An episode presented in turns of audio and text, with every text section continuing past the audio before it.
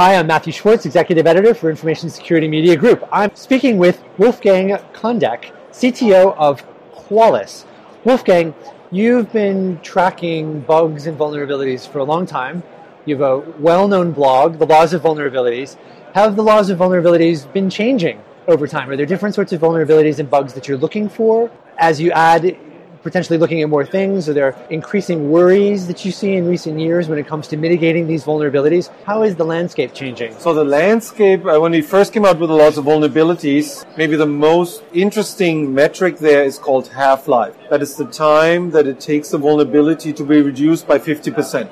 So from the first day we find 100,000, when does it go to 50,000? It used to be around 30 days when we first looked at this.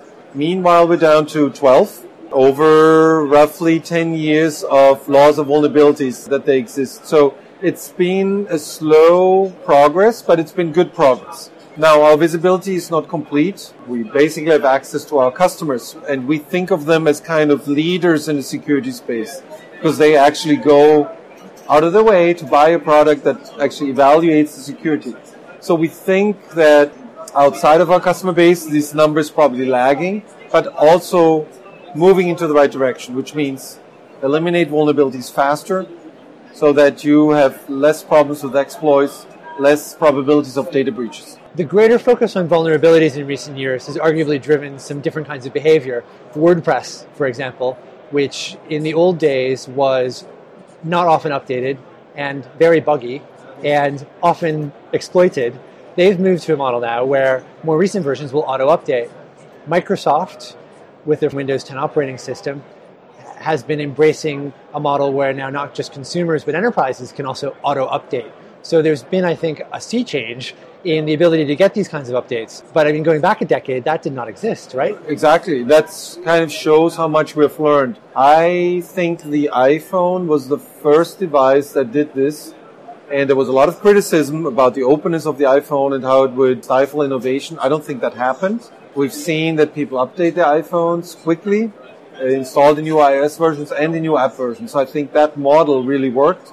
Google Chrome was another interesting piece of software. Basically said, no, I'm going to silently update myself to the latest version, and you cannot do anything about it. I mean, it's difficult to convince Google Chrome not to update itself. And you mentioned Windows 10 is a great example where we're saying, at least in the consumer space, let's go to always updating rather than on a fixed monthly cycle. So we've seen Microsoft move away from that legacy fixed monthly cycle, embracing some of the more agile, methodology-driven update cycles like Google will have. They can push an update as frequently as they require. What sorts of trends are you seeing or things would you like to see going forward that you think could help shave more time off that 12-day half-life? Well, first of all, it would be good if the other vendors did a similar thing. And we can go down by risk level, so to speak. So that would be Adobe, Oracle, Apple to a certain extent. These have slower update cycles. Would be interesting if they got into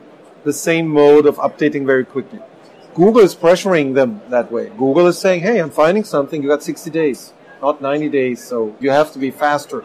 If not, I will publish this. So they're very much working into this direction. Another thing that would be good is a common update mechanism. Today, you run a PC, you might have an updater for 5 or 6 different softwares on there. Not all of them written very well. There was an investigation into the possibility of subverting the upgrade mechanism of software to actually install malware on the machine. We're kind of using the medicine against its creator there.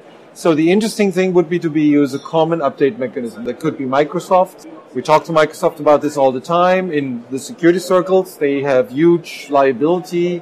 We're thinking about that. What happens if the update that I put on the system actually destroys it? No, I don't know how these people are testing the updates. But the reality would be you want one update mechanism, not 5 that have different implementation strategies, different robustness strategies. And we've seen even Microsoft had a problem in their update mechanism when the Flame malware came out a couple of years ago. The Flame malware authors were able to subvert the signature mechanism and were then able to put an update out as if it was a Microsoft update. Right. So there could theoretically be a subset of people who would still be at risk, for example, from targeted attacks launched by people who've got cryptological experts. Yes. But for the vast majority of people, it would be a big improvement? I think it would be a huge improvement. I tell everybody, if you can go to a faster update cycle, it will eliminate over 80% of the attacks, will not work anymore against your platform then. That's a great point. And just to make that more strongly, by eliminating vulnerabilities more quickly, you're eliminating the ability of PCs to get exploited so easily. I think that's actually a great point that you're making there, Matt, because malware, we already know that attackers can generate them on demand. Average lifespan of malware, I think, is now 2 hours. Then it morphs around, so that way you can escape a signature mechanism that depends on a certain sequence of bytes in that malware. So we have hundreds of thousands of malware per day. We only have a limited number of vulnerabilities per day. It's a rather low number. It's maybe, what do we have? We have maybe 6,000, 9,000 vulnerabilities per year. So about 30 vulnerabilities per day, but many in softwares that might not even apply to you.